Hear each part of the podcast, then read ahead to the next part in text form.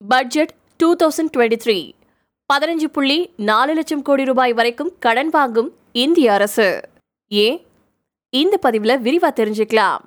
இந்திய அரசு ரெண்டாயிரத்தி இருபத்தி மூணு ரெண்டாயிரத்தி இருபத்தி நாலு நிதியாண்டில் பதினஞ்சு புள்ளி நாலு லட்சம் கோடி ரூபாயை கடனா திரட்ட இருக்கிறதாவும் அதுல பெரும்பகுதி பணத்தை டேட்டட் செக்யூரிட்டிஸ் அப்படின்னு அழைக்கப்படக்கூடிய அரசு கடன் பத்திரங்கள் மூலமா திரட்ட இருக்கிறதாவும் பல்வேறு வணிக நாளிதழ் வலைத்தளங்கள்ல செய்திகள் வெளியாயிருக்கு.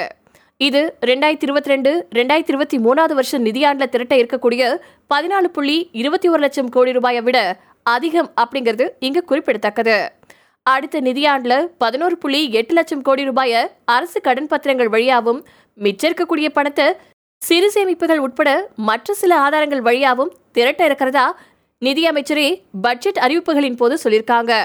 நடப்பு நிதியாண்டில் அதாவது ரெண்டாயிரத்தி இருபத்தி ரெண்டு ரெண்டாயிரத்தி இருபத்தி மூணு நிதியாண்டில் அரசு நிர்ணயத்திற்கும் பதினாலு புள்ளி இருபத்தி ஒரு லட்சம் கோடி ரூபாயில கடந்த ஜனவரி இருபத்தி ஏழாம் தேதி நிலவரப்படி அரசு பன்னெண்டு புள்ளி தொண்ணூத்தி மூணு லட்சம் கோடி ரூபாயை திரட்டிருச்சு.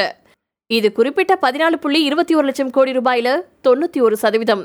இப்படி ஒரு சூழல்லையும் இந்தியாவின் ஒட்டுமொத்த ஜிடிபியில இந்த நிதி பற்றாக்குறை ஆறு புள்ளி நாலு சதவீதமா மட்டுமே இருக்கும் அப்படின்னு நிதியமைச்சர் சொல்லியிருக்காங்க இதுவே அடுத்த ரெண்டாயிரத்தி இருபத்தி மூணு இருபத்தி நாலு நிதியாண்டுல நிதி பற்றாக்குறை இந்தியாவின் ஒட்டுமொத்த ஜிடிபியில அஞ்சு புள்ளி ஒன்பது சதவீதமா இருக்கும் அப்படின்னு நம்பிக்கை தெரிவிச்சிருக்கிறாங்க நிதியமைச்சர். ரெண்டாயிரத்தி இருபத்தி ஒன்னு இருபத்தி ரெண்டு நிதியாண்டுக்கான பட்ஜெட் உரையில இந்தியாவின் நிதி பற்றாக்குறையை தொடர்ந்து குறைப்போம். ரெண்டாயிரத்தி இருபத்தஞ்சு இருபத்தி ஆறு காலகட்டத்தில் இந்தியாவின் நிதி பற்றாக்குறைய நாலு புள்ளி அஞ்சு சதவீதமா குறைப்போம் அப்படின்னு நிதியமைச்சர் சொல்லியிருந்தாங்க. இப்பவும் அதே பாதையில பயணிக்கிறதாவும் தொடர்ந்து இந்தியாவின் நிதி பற்றாக்குறைய கட்டுப்படுத்தக்கூடிய எண்ணங்களும் தங்களுக்கு இருக்கிறதாவும் நிதியமைச்சர் இன்றைய பட்ஜெட் உரையில சொன்னாங்க அப்படிங்கறதும் இங்க நினைவு கூறத்தக்கது.